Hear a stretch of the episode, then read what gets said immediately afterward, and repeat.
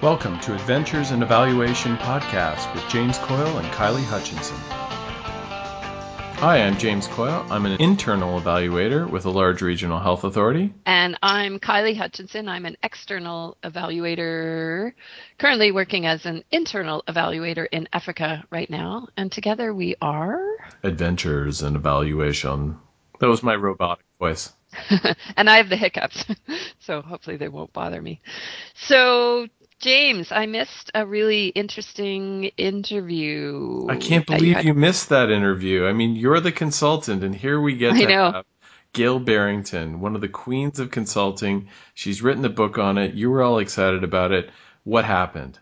So here's the deal there's no daylight savings time in Zambia. So back in November, I was, uh, you know, I had to switch from you guys being nine hours behind to being 10 hours behind.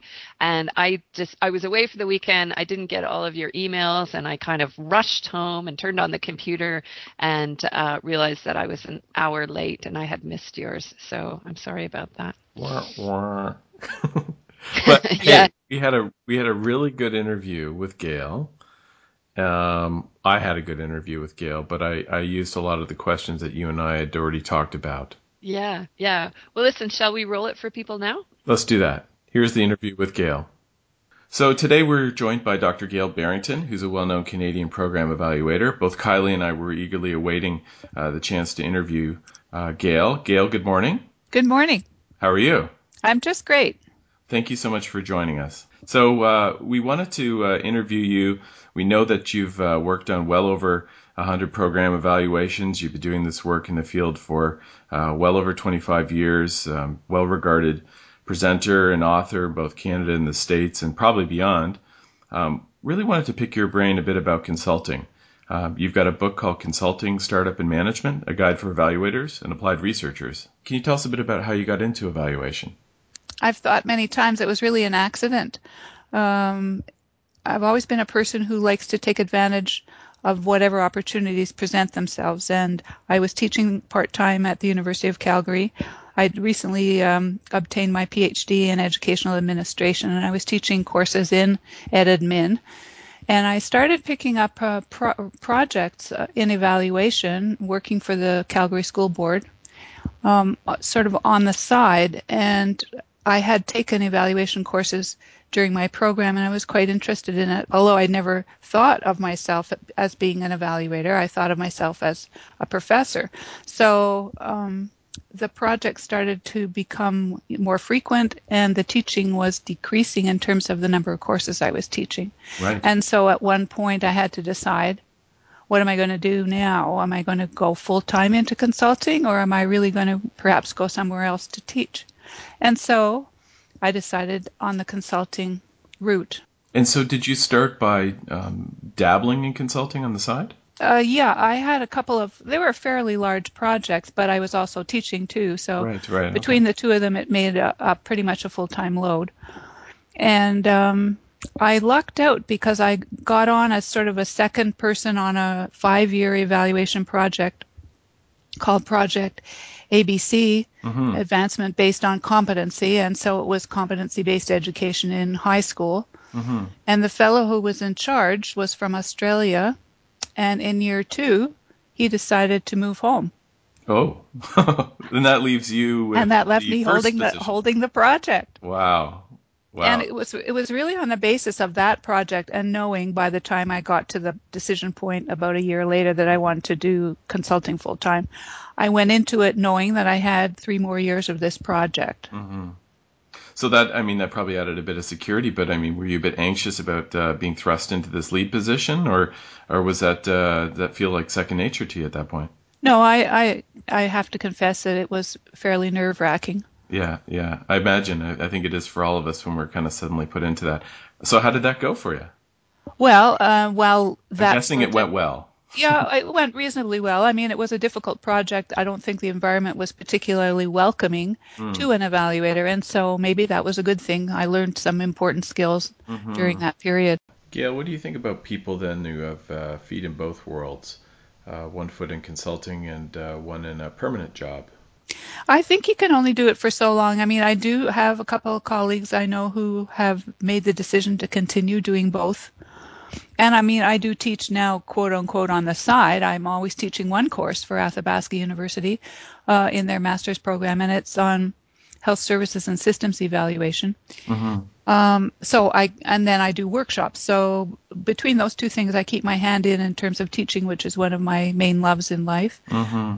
And um, I, I just find that it's um it provides a balance, but mm-hmm. the focus is and the income, to be honest, is through the consulting side. Yeah, I guess I've often wondered, given you know my my route in my career has been focused on uh, being an internal evaluator in a, a, few different organizations, and I, I've really uh, been quite fortunate. You know, really enjoyed the work that I do.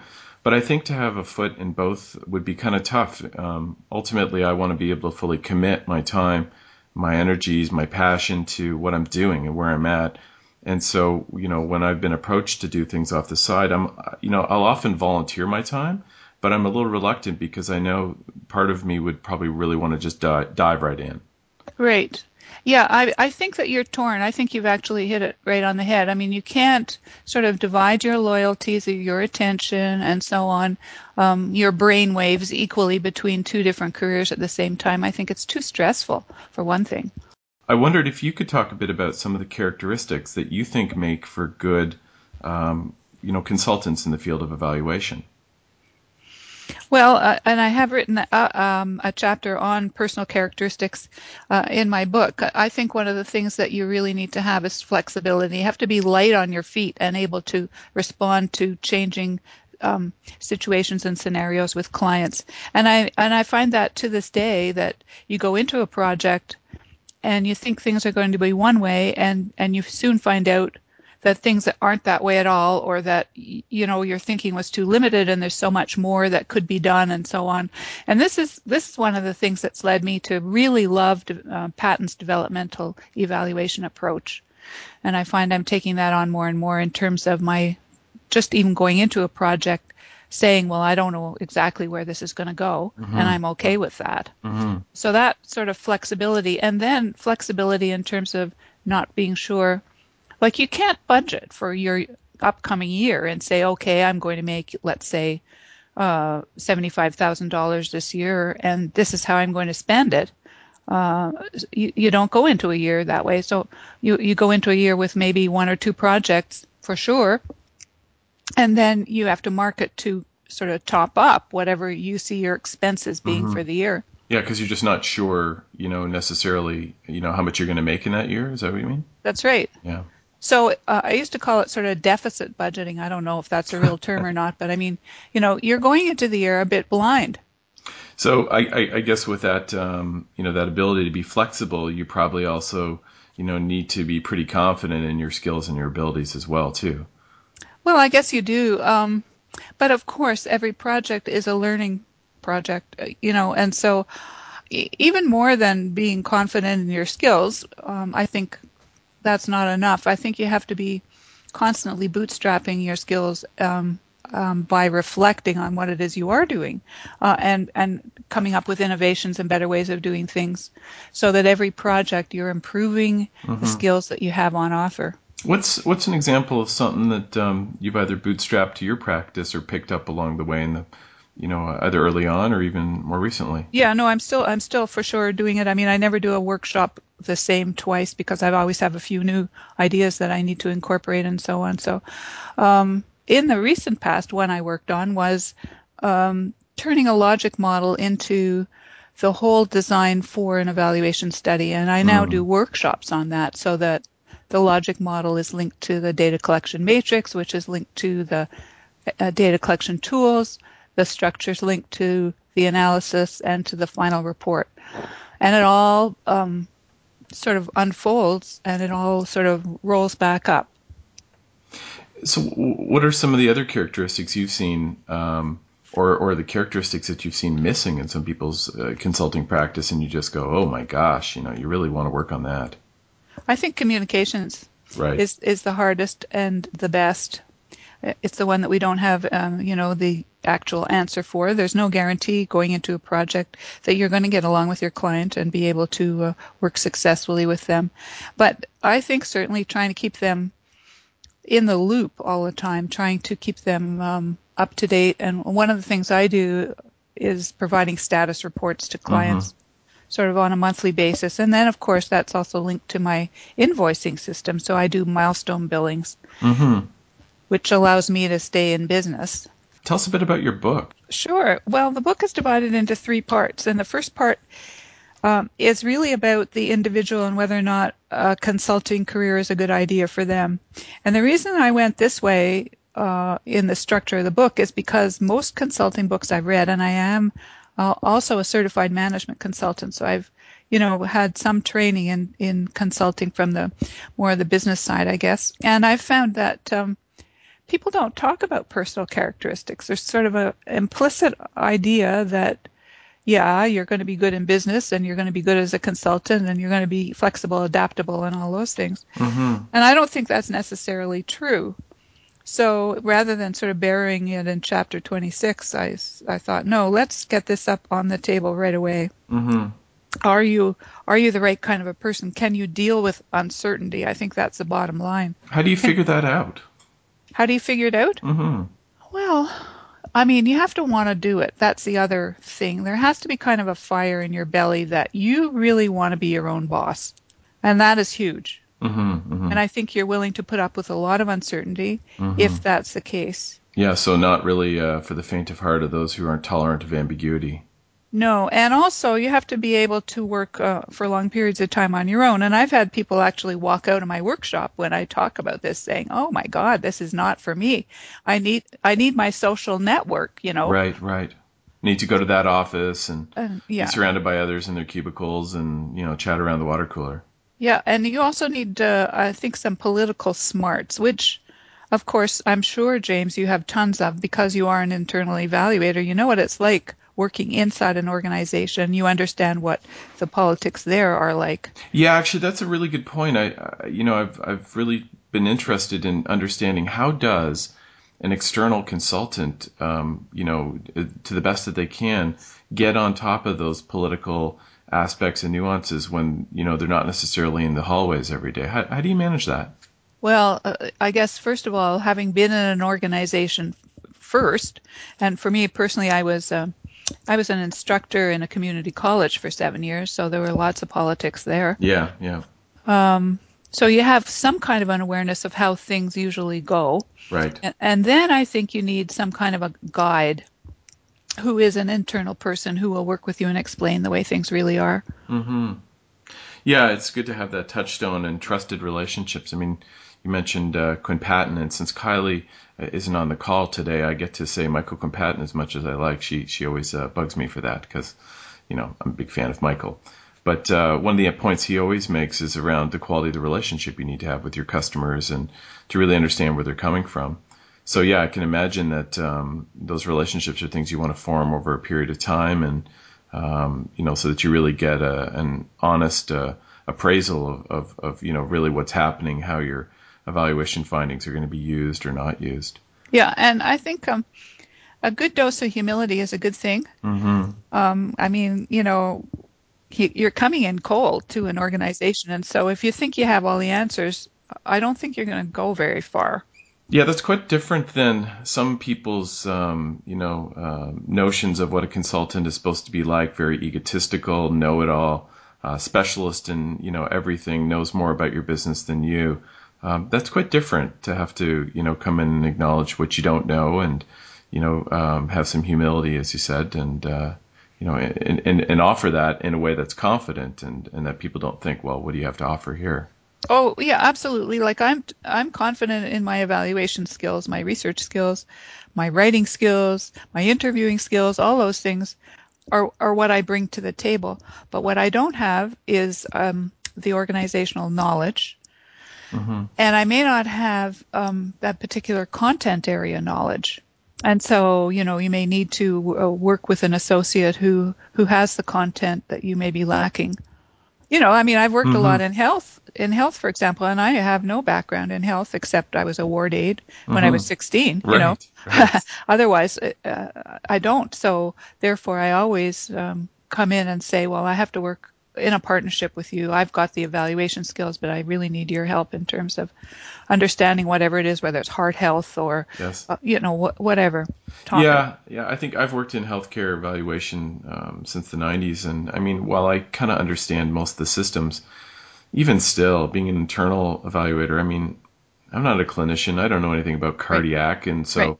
if I'm going to be part of a cardiac, uh, you know, program planning team and uh, be responsible, I have a lot to learn. And I think, um, you know, what what's common is we all have the opportunity to keep learning, and I find that really energizing. Whether I would probably be external or internal.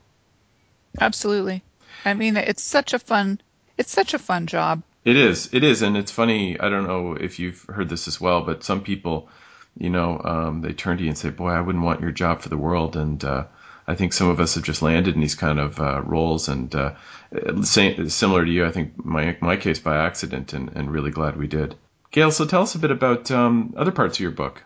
the second part of the book is about entrepreneurial skills, and that's really the startup um, experience that you need to consider when you're getting going about how to do a business plan and think about where your business is going to be, um, how you're going to manage your money, how you're going to charge fees, and how much those uh, fees are going to be, and then, of course, what's on everybody's mind, and that's how do you get work. So there are a couple of chapters in my book on getting work and writing proposals.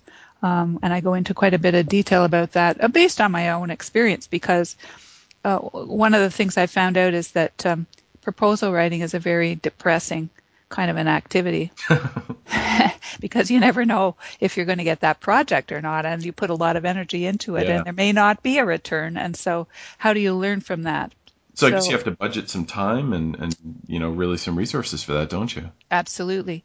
Um, with absolutely no guarantees that you're going to be successful. So one of the strategies that I always tell people is that it's really, you have to think of it as a numbers game. And so therefore, um, you know, how many proposals do you have to write before you get a winner? Is And there so- any magical number on that? I guess it really depends on the person's quality, but um, do you have a do you have a sort of uh, emerging ratio for that? Uh, well, um, for a long time I didn't know, and I was getting really upset because I thought, you know, I'm wasting my time here. So I went to a um, wine and cheese party uh, that was with the um, management consultant colleagues, and one guy said to me that his ratio was one in five, and I mean I had never even thought of a ratio before. Hmm. So I ran home and I counted, you know, the proposals in my filing cabinet and how many had I written until I got one and so on. And I found out that my at that point my ratio was one in four. Hey, So, you know, like everything changed after that. I was Yeah. much And so then I knew, well, okay, so I can do better than that. So then my goal became like one and three or one and two or whatever.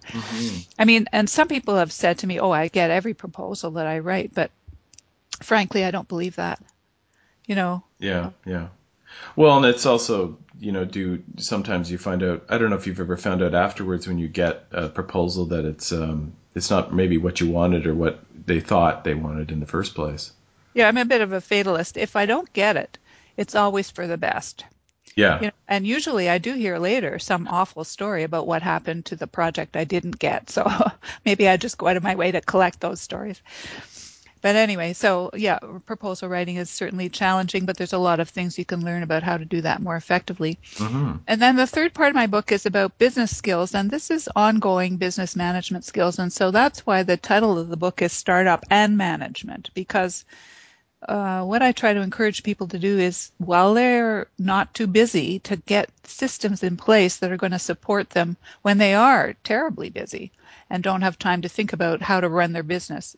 And they won't have to if they've already gone through all of these sorts of um, things like understanding what to look for in a contract and making sure you have the right amount of insurance and uh, making sure that you know how to interact with the bank in case you need a line of credit um, deciding whether or not you need to take on more people, and then if you do, you know, are you going to hire them, or are they going to be subcontractors, or where are you going to find research assistants? Like, there's a lot of stuff to think about. Filing, knowledge management. So uh, those are topics that I cover in the third part of the book, and my real wish would be that people keep the book on their desk, and when they get into a situation, then they look up mm-hmm. uh, some suggestions about what to do. So, when you talk about the startup and the management, um, do you find not enough people think about that whole management piece? I do, and so I find with my colleagues as well that uh, their focus is the startup, and their focus is the marketing, and that uh, what may lag is the actual uh, ongoing daily management of your business. Mm-hmm. And then suddenly you become busy and you don't have time for that and you run into other problems. That's right. Yeah. And then you start hiring someone else who may or may not know how to manage your business for you. That's right. not good. it's interesting just hearing some of the things that are common for internal evaluators um, and consultants like yourself, but um, so many of the things that internal evaluators get to rely on for the, you know, from the mothership organization, we just don't need to deal with, you know, whether it's going to the bank or, you know, uh, having to figure out insurance necessarily. It's, um, those are all uh, things that uh, when you're on your own, you really have to tend to, don't you?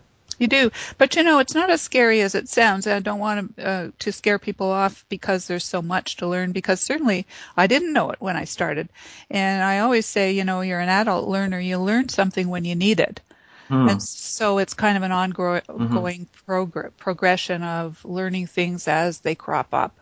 Yeah, and anybody ever ask you, um, hey, listen, I've got a I've got a you know a current job. I'm thinking of going to consulting um, you know, how much of a nest egg do I need to set aside, or how much time do you think it'll take before I can, you know, uh, you know, have my boat floating uh, safely? Yeah. Well, I say probably the first thing you ought to be doing is putting together your business plan, and that should take you a couple of months, um, say a day a week, um, thinking about that and doing some information interviews and checking out the landscape and so on. So, a couple of months of planning before you um, ever jump ship, mm-hmm. shall we say, and mm-hmm. then um, you probably need between uh, three and four, five months worth of um, a nest egg, which would be the equivalent of your salary, or a project. And that was my answer. I never did have that huge nest egg. I, I think I had $500 when I started, but I had that five year project. That's right, yeah. So I knew that there was going to be a, at least enough to pay my office rent. I wanted to ask you a bit about how you manage um, or what your approach is to uh, perhaps uh, customers or organizations that, um, uh, well, I don't know if I want to say dysfunctional, but that may be a bit challenging. I've had friends who are consultants who have said, you know, you really have to manage your customer. And in some cases, um, if it's really not a functioning relationship, you have to find a way to get out because um, else you can often end up doing a lot of work, not getting paid, um, you know, scope changes. How do you protect yourself against that and manage that? Well, uh, I mean, there's several different things going on there. I think that um, there's absolutely no guarantee that you will get along with your client or that things will go smoothly. And certainly, I've had experiences where they have not.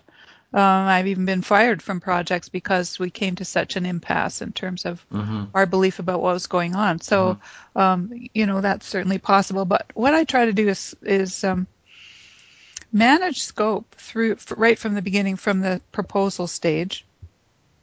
And once the proposal is is accepted, then I write a work plan, very detailed work plan, right. and I get the client to sign off on it. And if there's a steering committee, to get the steering committee to sign off on it as well. And in many cases, have even had that work plan um, as an addendum or an appendix or whatever to the work contract I have with the client. Now, this makes a big difference because if the client then decides to ask you to, let's say, do 10 more focus groups or whatever right. it is, you know, right. there's some change that's significant. Um, well, and I've got one that's changing right now and, and changing it because their dates are changing, so my dates are changing. And they right. have no control over larger environmental issues that are making this happen. But once it's in the contract, it's easy enough to change it if you both agree. Mm-hmm. And so that's probably the best way to manage uh, scope uh, is have it in the contract, have it clearly identified in terms of what your tasks are going to be and how many days and mm-hmm. what it's going to cost and who's going to do it, right? Yeah, we've even had to do that internally. Um, that that sort of template of a, almost a contract, which you know internally is a little bit different. Um, some people kind of bristle at because they they think you're an internal resource and you know they may want to sort of adapt and change as needed. And and that too is a different kind of contract that we've also had to wrestle with. Um, but we try and make things as clear as possible. And, at any given point, if they have to change, then we have to get all the right approvals, uh, you know, because otherwise we've often gotten, I don't want to say burned, but we've gotten ourselves in feeling like we need to, you know, complete a task and, and then add, and some more. And there's a bunch of other uh, requests that are waiting in the wings. As a consultant, um, you know, if, especially if that's your, your main gig, and your your livelihood and uh, you know every hour that you bill um, you know is, is really what you're making uh, got to really be careful with that i imagine yes and uh, I mean, it's a tricky, it's a tricky uh, challenge because at the same time you're trying, you know, if you are trying to be developmental and to go with the flow in terms of how the project is emerging and so on, and at the same time manage how much time you're actually putting into the project. You need to have some behind the scenes, very good organizational skills, mm-hmm. um, time tracking. Um, I always, in my workshops, talk about how you need to be tracking your time and billing according to time. Mm-hmm. Tell us about some of the work you're doing these days. Um, yeah, I've got a couple of interesting projects on the go. One of them, I'm using appreciative inquiry for the first time, which is exciting. Oh yeah, yeah, that's great. And um, it has to do with the, using learning learning circles in long-term care uh, for professional development for different groups of staff. Mm-hmm. And uh, they're quite excited about this project, and they see it as a kind of a non-threatening and um, sort of easy way to incorporate professional development in, into the workplace without um, it being so costly or taking so much time of people away from the job. So th- this last week I was attending uh, a learning circle and uh, it was it was great to see the energy there because they had mm-hmm. sort of a cross uh, disciplinary team who were meeting. It was their third learning circle, and they were talking about uh, ways to work more effectively with um, mentally dysfunctional uh, patients. And I think you do some blogging on the side too, don't you? I do, yeah. Yeah, tell us a bit about that. I've, I've noticed uh, some recent posts on double loop learning and um, and some other advice for consultants that um, we'll post on our website. Yeah, the, I did one before that uh, on uh, so what makes a good proposal, and just kind of summarized up uh, what my experiences have been with regard to that. And then this latest one has been on my mind for quite a while, and it has to do with the reflection skills I was talking about and how important they are if we're going to be innovative. Mm-hmm. We have to keep thinking about what we're doing and trying to really understand what's going on, and then, as I said, bootstrap ourselves up to a new level in terms of our skills. Yeah, and, and I mean, I'm aware you're also a, a CE or a credentialed evaluator, um, credentialed from the Canadian Evaluation Society, and of course, that's one of the five competency areas that they, um, you know, that they encourage all of us to um, to pay attention to. That whole reflective piece. That's right, but I don't think there's all that much information out there. And so, and how uh, to do that, yeah. I know. And so we're saying it's important, but we don't know how to train you so it, it's an area that I'm doing some work on currently, and uh, uh, I'm hoping to explore it further. But anyway, I did as a start. I wrote a blog about that. So I've written nine blogs now, uh, which really, in most people's eyes, probably isn't that many. But I kind of look at them as a bit of um, almost like an essay, I guess. And uh-huh. so it takes me a while to put one together. I, I've been enjoying that, and the next one that I'm going to write will be blog number 10, and it's going to be another coffee shop blog. I did number five as a coffee shop, and it's a dialogue between um, some, you know, they're, they're fictitious consultants uh, who meet me for coffee up, up at the corner here at our local uh, Starbucks. And uh, so we sit down and we talk about, you know, should I be a consultant and this, mm-hmm. that, and whatever topics are on their mind. So mm-hmm. it, it was fun. And so I'm going to every five blogs or so, I'm going to do the next installment on this continuing saga. Mm-hmm. Well, I'm certainly going to be picking up your book, um, uh, Consulting Startup and Management, uh, a guide for evaluators and applied researchers, and we'll put a link to that on our, our website if that's okay with you. Oh, lovely. I know Kylie's read it, and uh, you know, uh, as she said, uh, Gail's the one who wrote the book on this. Um, have you got plans for this year? Are you going to CES and the uh, American Evaluation Association conferences? Uh, yes, I'm certainly going to CES, and I, am going to be doing a workshop there. The one that's on um, from logic model data handling from logic model to final report that I was mentioning earlier, based on my practice experience. And then um, I haven't heard yet, but I did submit uh, a paper to that conference on reflection skills. So we'll see how we do with that. And then I'm just in the process of putting together some abstracts to propose to do at uh, the AEA in Washington in the fall. So I'll be looking forward to going there. That's great. Well, that I look forward to uh, seeing you at one or both of those conferences. Gail, anything else uh, you'd like to share with us, or any uh, final words of wisdom for uh, folks that are either in the field uh, doing uh, consulting or thinking about that? Well, I think it's a wonderful career, and if you have, you know, the real desire to work for yourself and you feel you have the skills to offer, you know, I think the sky's the limit. I think you should go for it because I mean, here I am. You know, I could be retired now, really, but why would I do that? I'm having far too much fun. You know. Don't do that. No, no intention. That's great. Well, listen, Gail, we've really enjoyed having you, and uh, look forward to uh, speaking with you again and, and seeing you at uh, one of these conferences and, and, perhaps joining your workshop. Want to thank you for taking the time to spend with us, and uh, enjoy the rest of your day. Well, thank you so much, James. It's been great talking to you, and I look forward to seeing you too. Excellent. Thank you. Bye bye. Bye bye. For those of you who have found us on uh, iTunes, uh, you can also find our website, adventuresinevaluation.podbean.com, and there you can leave us a message or you can contact us by email directly.